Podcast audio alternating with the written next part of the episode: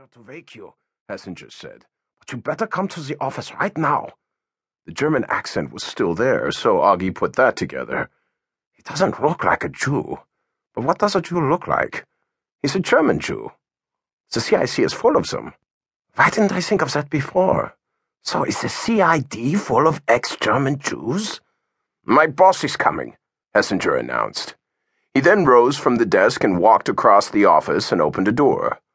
Where do you think you're going? Augie demanded. To the coffee machine, Hessinger replied. I don't think well when somebody gets me up in the middle of the night until I have my coffee. Augie saw Hessinger switch on an electric coffee maker. Hessinger turned from it and said, Sie haben einen Akzent. I have an accent? What's that, Chubby? The pot calling the kettle black? Hessinger went on. Sind Sie ein Deutscher?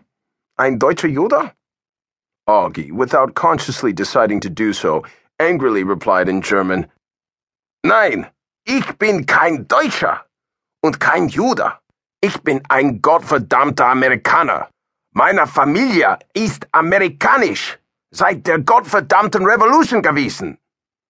Hessinger nodded, then replied in English, If you've been American since the Revolution, that makes you a Pennsylvania Dutchman.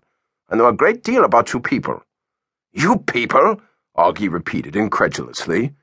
Gilbert du Motier, Marquis de Lafayette, went to General Washington and told him that the peasants conscripted to serve in the Landgraf de Hesse-Kassel's regiment of infantry, commonly called the Redcoats, were unhappy with their lot, and could probably be induced to desert if they were offered 640 acres of land and a mule.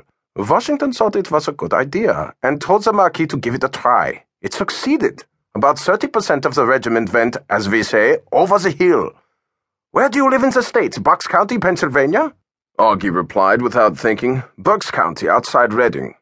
When I heard your Hessian accent, I should have put it all together. The conversation was interrupted when the door opened and a tall, blond, muscular young man in his early twenties came into the room. He was wearing a bathrobe with the logotype of Texas A&M University on its breast and battered western boots. Ah, uh, what's up? He's from the CID, Hessinger replied. He says somebody shot Claudette. Jesus H. Christ, is she all right? Who are you, sir? Augie asked. I asked if Claudette is all right. What the hell happened? The woman. Her name is Claudette Colbert, the young man said. So who are you? Augie asked. Freddie, show him your DCI credentials. Mine's in my room.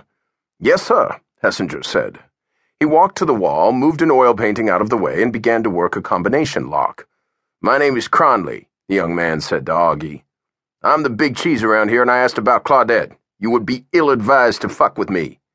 Augie decided not to do so. He said, A woman carrying the identification card of Technical Sergeant Claudette Colbert is being detained for interrogation in connection with a shooting in the WAC NCO Club parking lot just after midnight.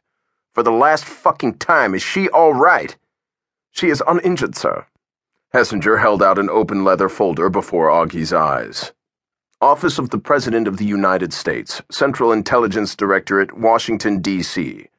The bearer of this identity document, Friedrich Hessinger, is an officer of the Central Intelligence Directorate acting with the authority of the President of the United States. Any questions regarding him or his activities should be addressed to the undersigned only. Sidney W. Souers, Rear Admiral, United States Navy, Director, DCI. You understand what that is? The young man asked. I've never seen one before, but yes, sir, I think I understand what it is. Jesus Christ, what's going on around here? There's one just like it with my name on it in my room, okay? Yes, sir.